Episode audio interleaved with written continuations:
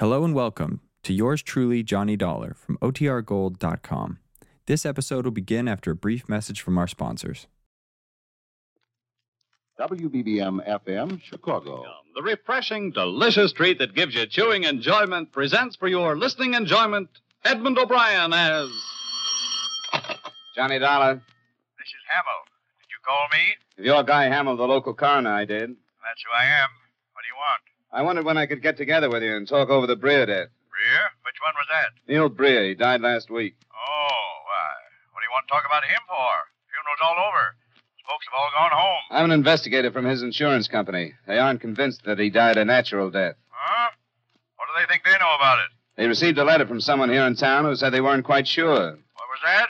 Who was it? I'm sorry I can't tell you that right now, but I'd like to go over the case with you. Case is closed as far as I'm concerned. I'm busy with other work. All right, Mr. Hamill. I'll have to start from someplace else.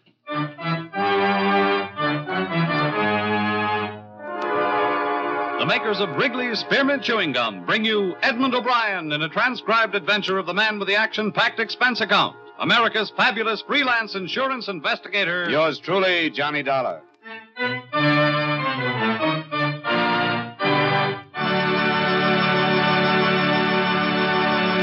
Refreshment while you work, for enjoyment anytime, chew a stick of Wrigley's Spearmint Gum.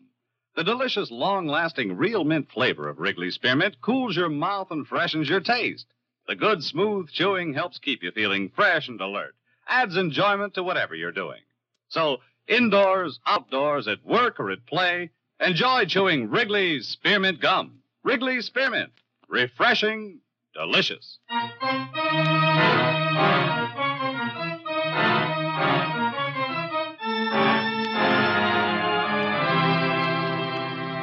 Expense account submitted by Special Investigator Johnny Dollar to Home Office Great Eastern Insurance Company, Hartford, Connecticut.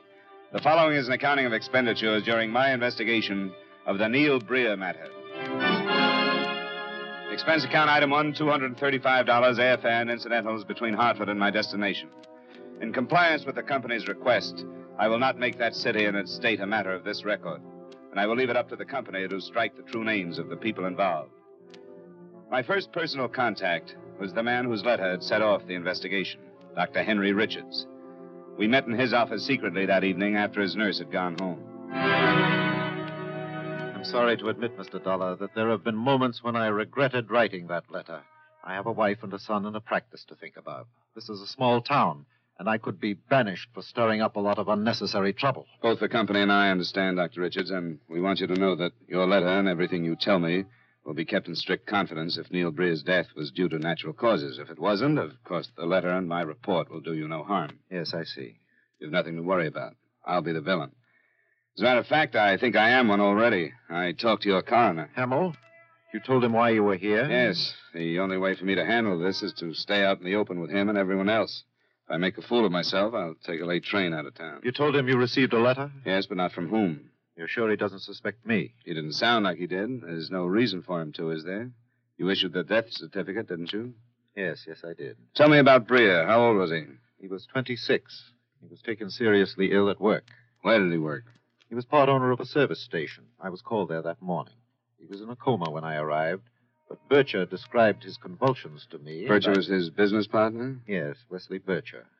He described the convulsions quite clearly.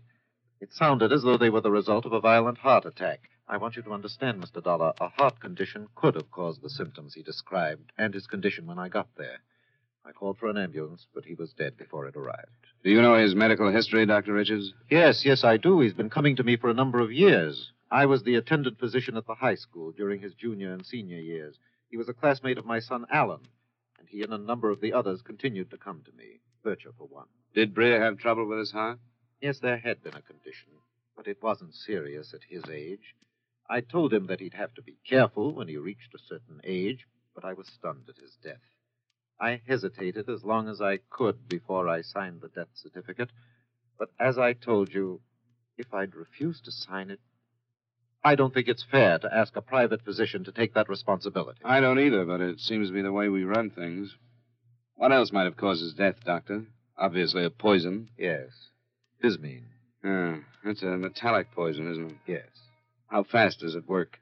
20 to 40 grains would be a fatal dose in from 10 to 30 minutes. And the symptoms could have been those described by this Bircher. Yes, convulsion, coma, and death. Uh-huh. Breer is buried here in town? Yes.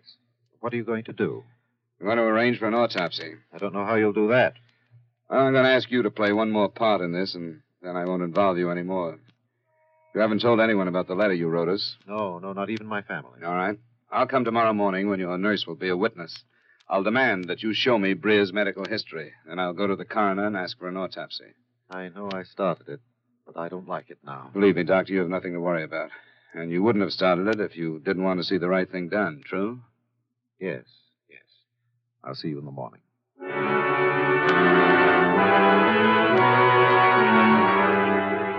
I made my appearance at the doctor's office the next morning, was unpleasantly efficient with his nurse, went through Breer's medical history, and proceeded to the coroner's office. The fact that he held that public office had nothing to do with Mr. Guy Hamill's personality. He was close to 50, and it had taken years to develop it. If he'd been a banker or anything else, I'm sure he would have been the same. I caught him as he came out of his office. I told you yesterday I was busy with other business. I know, but I hoped you might spare just a minute or two. Why didn't you call for an appointment? That's what I was doing yesterday when you told me you were too busy. Well, I am. Why don't you come back tomorrow sometime? It would be faster to go to the state police, Mr. Hamill. Well, why don't you do that then? I want to play fair with you. I don't want to go over your head unless I have to. I'll keep you from your lunch only a minute or two. Well, all right. Come on. You've got a lot of nerve, you know, saying these things to me. Maybe you're right. But I'm being paid to say them and a lot more. Right now, I'm going to ask you to have Breer's body exhumed, have an autopsy performed. So, you're an investigator from an insurance company in Hartford. Well, I think it's time you brushed up on municipal law. As a coroner, I'm required by law to hold an inquest and order autopsy when there is reasonable grounds to suspect that the deceased suffered a violent or unnatural death or died suddenly from some unknown cause. Yeah, that's a perfect quote. Neil Breer died as a result of a heart attack, and a competent doctor issued a signed death certificate to that effect. Do you have reasonable grounds? Yes, the letter I told you about. Reasonable.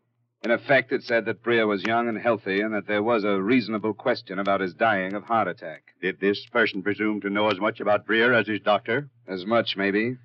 How familiar are you with poisons? Have you been trained to diagnose their symptoms and so on? No, I haven't.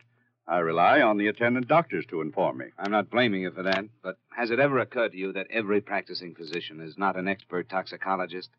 The study of poisons is almost a science in itself. It's not my job to check up on the doctors that sign death certificates. And uh, what's this about poison? There is a poison that, while it's killing, gives the same symptoms as a heart attack. I'm adding that to the letter the insurance company received. To me, that adds up to reasonable grounds for suspicion. You know, I think your heart is in the right place. I don't go for this poppycock, but I can see how you'd get upset. It's not me, it's the insurance company that doesn't like even the possibility that murder or suicide can be committed and charged off to death by natural causes simply because a doctor signs a death certificate. Now, do I get my autopsy? The case is closed no matter what you say or think. It's the law. Do you think Breer survivors will feel the same way as father and widow? I don't know. You can go ahead. His survivors demand an autopsy, and I don't think they're fools enough to, then I'll accept that as reasonable suspicion and I'll order an autopsy. That's good enough. And if you talk them into it, you're going to be held responsible as far as I'm concerned. Now, I'd like to eat my lunch if you don't mind.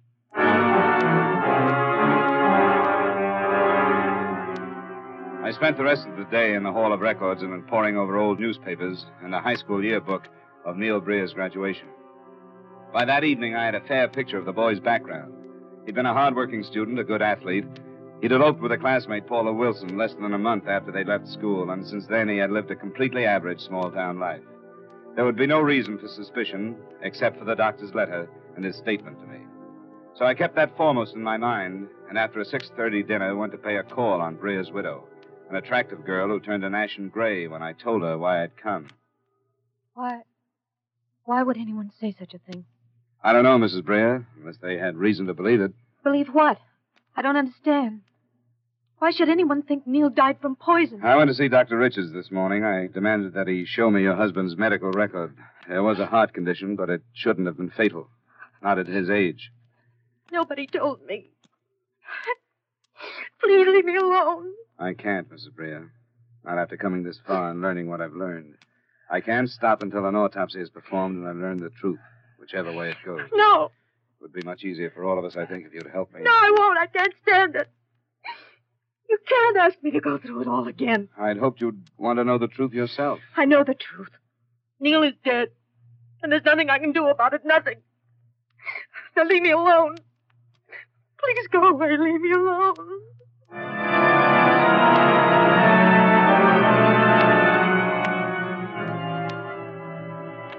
Neil Breer's father ran a small grocery store with living quarters above. At first meeting, I hoped for more cooperation from him. He evidently had a calmer acceptance of death.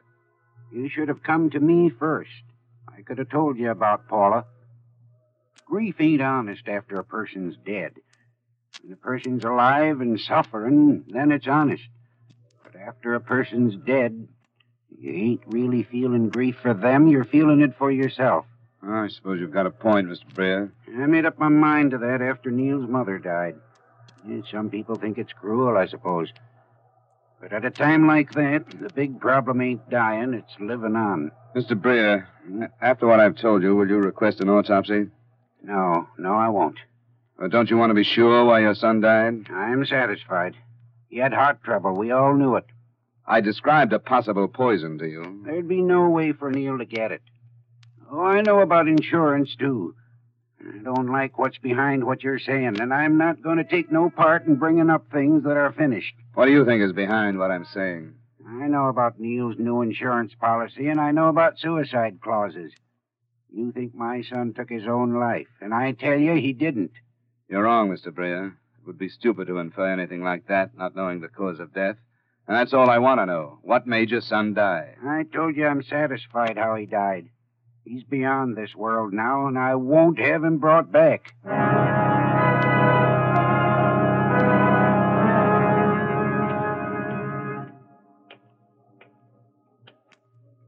Good evening, sir. Hello. Key to room 312, please. Yes, sir.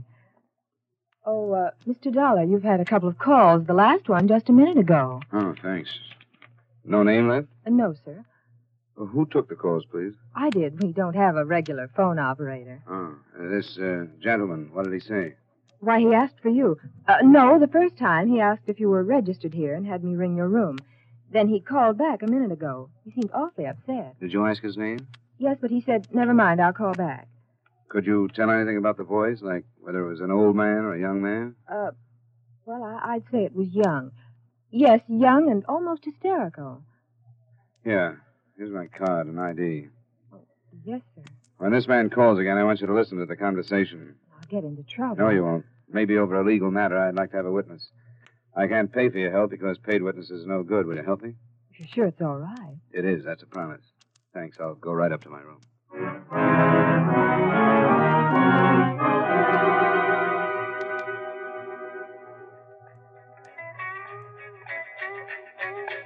More music in just a moment. But now I'd like to say this to the young women between the ages 18 to 34. If you've been wondering how you can help out in America's fight for freedom and liberty, investigate the many important jobs now open in the Women's Army Corps. It is again an important part of our team for defense. Get complete information at your local Army recruiting station. And now back to the music. Here's a request from a certain party over on Oak Street who signed her note Restless. She wants to dedicate this Johnny Dollar. You don't know who this is, Mr. Dollar, but you've got to listen to me. You've got to stop what you're doing and leave town. Why? Because there's no reason for you to be here. You're hurting people. You're trying to cause a lot of trouble that there's no reason for. You've got to stop. Who are you? It doesn't make any difference. You've got to stop, that's all. There's no reason for you to be here. The fact that you call like this and won't give me your name makes me wonder if there isn't more reason than I thought. You've got to stop. I don't want you to hurt these people. I'm warning you. Warning me? Yes, I'm warning you. If you don't stop, you're going to be hurt. Hello? Hello? He broke the connection, sir. That was the same man? Oh, yes, sir, it was. And you heard him warn me. I heard him all right. Good. Now, will you get me the home phone number of Coroner Guy Hamill?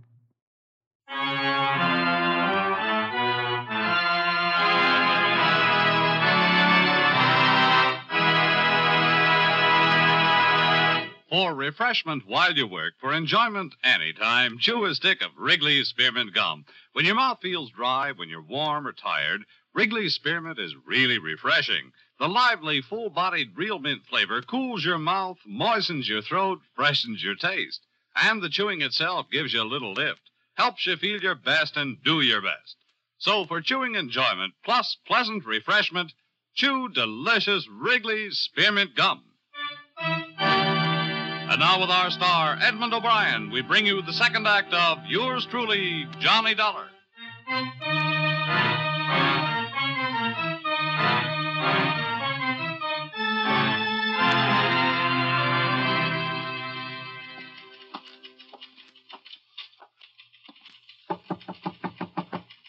Yes? Dollar, Mr. Hamill. Oh, yes. Come on in. Well, I suppose you feel perky this morning. Better than I felt yesterday afternoon, I can tell you that. And I suppose you've got it right. The toxicologist's on his way from the state capitol. The body will be ready for him and his helpers when they get here. I uh, hope you understand that I couldn't do anything but what I did. Sure, sure I do. All I have to go by is the death certificate.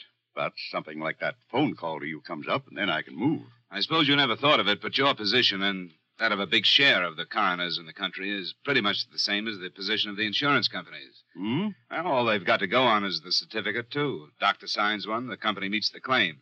Nobody will ever know how many poisonings have been chalked off to natural causes. Not because the doctor isn't sincere as a rule, but because he hasn't had the training to rate the responsibility of making the decision. Hmm. Well, it's 9.30. Those men from the capital should be here in an hour or less. I guess I'd better see that things are ready for them. You want to be on hand? No, thanks, Coroner. I'll leave my name and number with the clerk if you'll have him phone me when they're through, huh?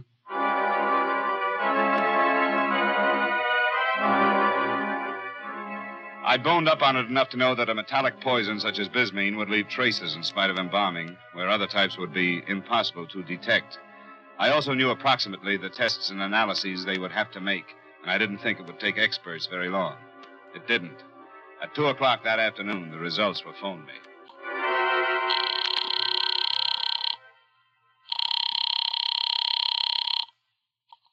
Hello, Dr. Richard speaking. This is Johnny Dollar, Doctor. Oh, oh, yes. What is it?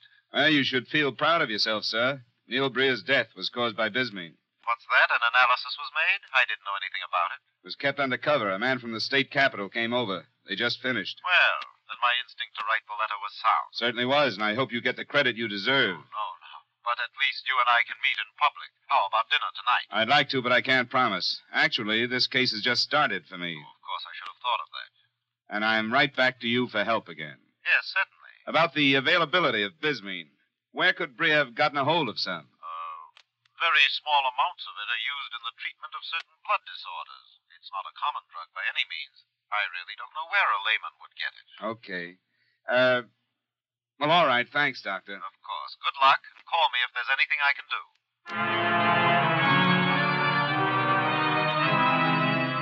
The inquest was not to be held until the following morning, but I asked for and got permission to start my investigation before the formal pronouncement of the jury. We all knew what it would be death self inflicted or by the hand of person or persons unknown.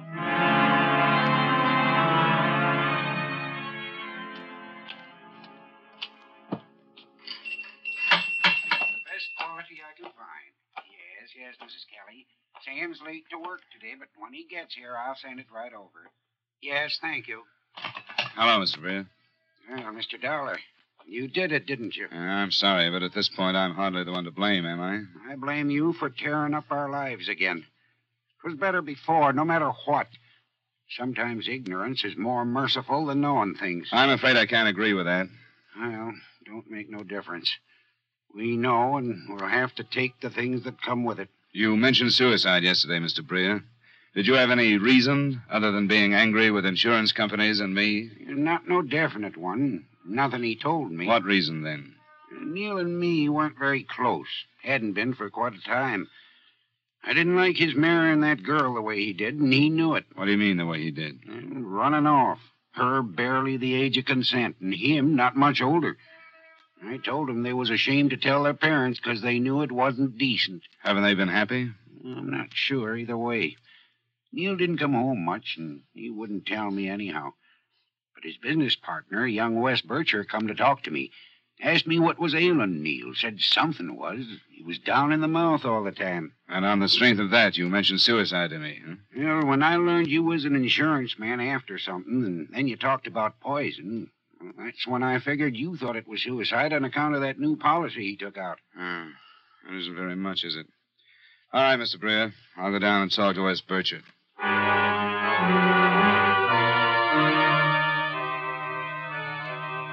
About what Mr. Breer's talking about. Oh, sure. I went out to see him. I drop by the store and buy a pack of cigarettes once in a while. When did this happen about Neil, anyway? This thing about poison? Just today, they exhumed his body and made some tests. Good. I, I just can't believe it. And his dad talking about suicide. Nothing seems to make sense to me. And you don't think he was depressed about his marriage? Well, not depressed exactly. What then? What I said to his dad was that Neil didn't seem to be interested in anything anymore. Uh, We used to go hunting and fishing. He loved it. Past year, maybe less, well, he just lost interest. But I never said had anything to do with his marriage to Paula. That's what Mr. Breer told me. Well, he's wrong. I never talked to him about her, about their marriage, because I knew that he was just against it. What do you think was wrong with Neil? Well, I, I don't know now. After he died, I figured it was because he'd been sick. I felt terrible about how hard he worked around here, and except that he never said anything about it, I was half blaming myself. Now, with this stuff about poison, I, I just don't know what to say. Well, you realize how serious this is now. If it wasn't suicide, Wes, it was murder. Yeah, that's right, isn't it? With Everything you told me, I, I just never thought about that. Was there something wrong with Neil's marriage? Well, I know it's tough because to tell me you have to talk about friends that you've known for a long time, but the truth has to come out. I'm not the only one that'll question you, Wes. well, I, I, I don't mind talking. I don't think anything I say will mean anything. Everybody will tell you the same thing. There wasn't one person in our graduating class that thought Paul and Neil should have gotten married. Why? Well, because it was all so one sided. Neil had chased her all through school, and Paula just sort of laughed at him. After they were married, they used to come over and spend the evening with my wife and me, and, well, even then you got the idea that it wasn't quite right. The only time Paula ever got interested was when we got talking about well, when we were in school. Why did they get married, Wes? Well, Paula, and everybody knows this, Paula's strong willed. And the guy that she really liked in school had to go to medical college. She didn't want him to go away, and, well, when he told her he had to go, she just got sore. She threw herself at Neil, and they ran away and got married. And you think he knew that? Maybe not when he should have, but he must have found out. He never said anything. Like I said, he didn't seem depressed. More like he was always trying to, you know, get her to love him. Gosh, I don't know. Maybe he did do something. Maybe he finally gave up and. Who is this other guy? Is he still here in town? Yeah. Yeah, he's here for the summer. He's Al Richards. Alan Richards? Yeah, Doc Richards' son. They went together all through school, but she just told him that she wouldn't wait for him if he had to go away. She sounds spoiled, huh? Suppose you tell me what happened here the day Neil died. According to Bircher, nothing unusual had happened that day. They'd opened their place at 7.30. They hadn't worked unusually hard. They'd taken a break at about 9. And Neil Breer had been taken ill about 25 minutes later. And as I'd heard, he was dead not long after that. These people didn't fit into a picture of murder. None of the innocent ones had suspected it for a minute. But it was murder. I didn't have any proof of it when I left the service station, but I thought I had answers to a lot of questions. The solution was pathetically simple.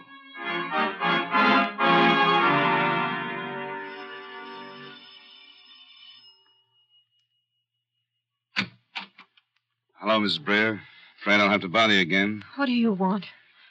Haven't you caused enough trouble? The trouble started before I came here. I come in? All right.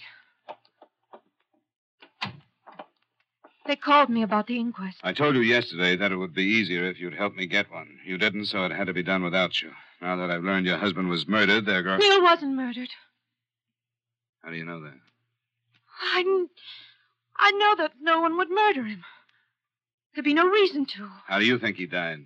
I don't know. If this story about poison is true, he must have taken it himself. Why do you think he would have done that? I don't know. I've talked to people. I know more about you and Neil than you think I do. All right. I didn't love him. He knew it. I could never love him. That's why he committed suicide? I don't know. You asked me why he would. We weren't happy. Why didn't you get a divorce? I wanted. I don't know. We, we didn't want to. There are only certain grounds in this state. You aren't cut out for this part, Mrs. Breer. What The part? quick answers. You're scared stiff. I am not. Why should I be? Didn't you start to say that you wanted a divorce and then you thought better of that? No, I didn't. What you meant is that he wouldn't give you a divorce no matter what you did, isn't it? no. No, that isn't what I meant. What then? What I said. What about Alan Richards? What about him? Neil wouldn't divorce you, and you just had to get away from him. Isn't that right? I, I don't know what you're saying. Neil's heart. He said he. Why don't you tell me? You married him on impulse. You knew you shouldn't have. You talked to Alan. Yes, I have. What did he say? He called me last night to warn me to leave town. No, no, you talked to him today. He told you. You tell me your part of it. It's all lost, isn't it? You know, don't you? Yeah, I think I do. We couldn't help it. Al came home for Christmas vacation and it started all over again. I love him. I love him so. Sit down, Mrs. Breer. We couldn't help it. I wanted to get a divorce. Neil wouldn't. It was his fault, too. This was near Christmas. He told me he knew why I married him and he'd never let me go. He told me I deserved it for doing what I did to him. I begged him. Did he know why you wanted to leave him? No, nobody knew. Everybody forgot about Alan and me. We were careful. But we knew we had to do something. Alan was studying to be a doctor like his father, wasn't he? Yes. It was my fault. I should have waited for him. He decided on the poison. yes.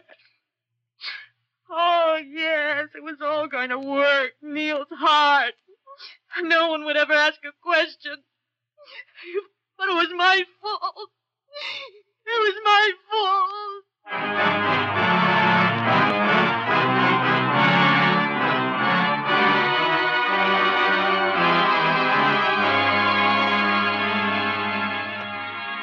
The rest of it I gave to the police. The fact that the uncommon poison was available to a medical student it was administered by way of a vacuum bottle of coffee.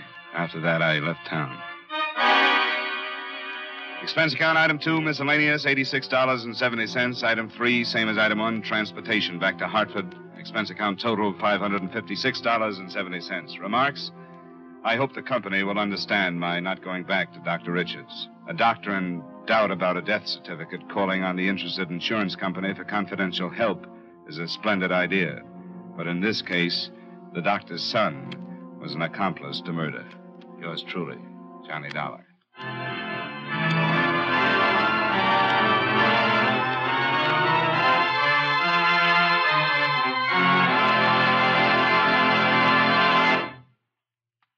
Remember, friends, for refreshment while you work, for enjoyment anytime, chew a stick of Wrigley's Spearmint Gum. There's lots of lively real mint flavor in it to cool your mouth, freshen your taste, and sweeten your breath. And chewing Wrigley's Spearmint helps keep you fresh and alert. You feel better, work better, get more fun out of doing things. So, indoors, outdoors, at work, or at play, always keep delicious Wrigley's Spearmint Chewing Gum handy. For refreshment while you work, for enjoyment anytime, chew a stick of Wrigley's Spearmint Gum.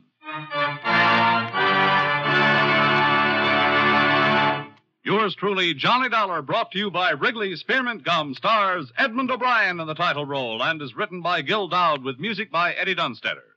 Edmond O'Brien can soon be seen starring in the Paramount Pictures production Warpath. Featured in tonight's cast were Ralph Moody, Edgar Barrier, Joe Duvall, Jeanne Bates, Mary Shipp, Tony Barrett, and Peter Leeds. Yours truly, Johnny Dollar, is transcribed in Hollywood by Jaime Del Valle.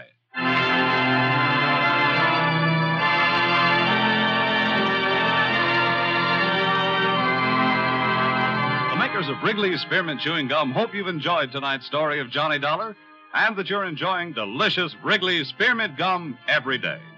We invite you to join us next week at the same time when, from Hollywood, Edmond O'Brien returns in another adventure of Yours truly, Johnny Dollar.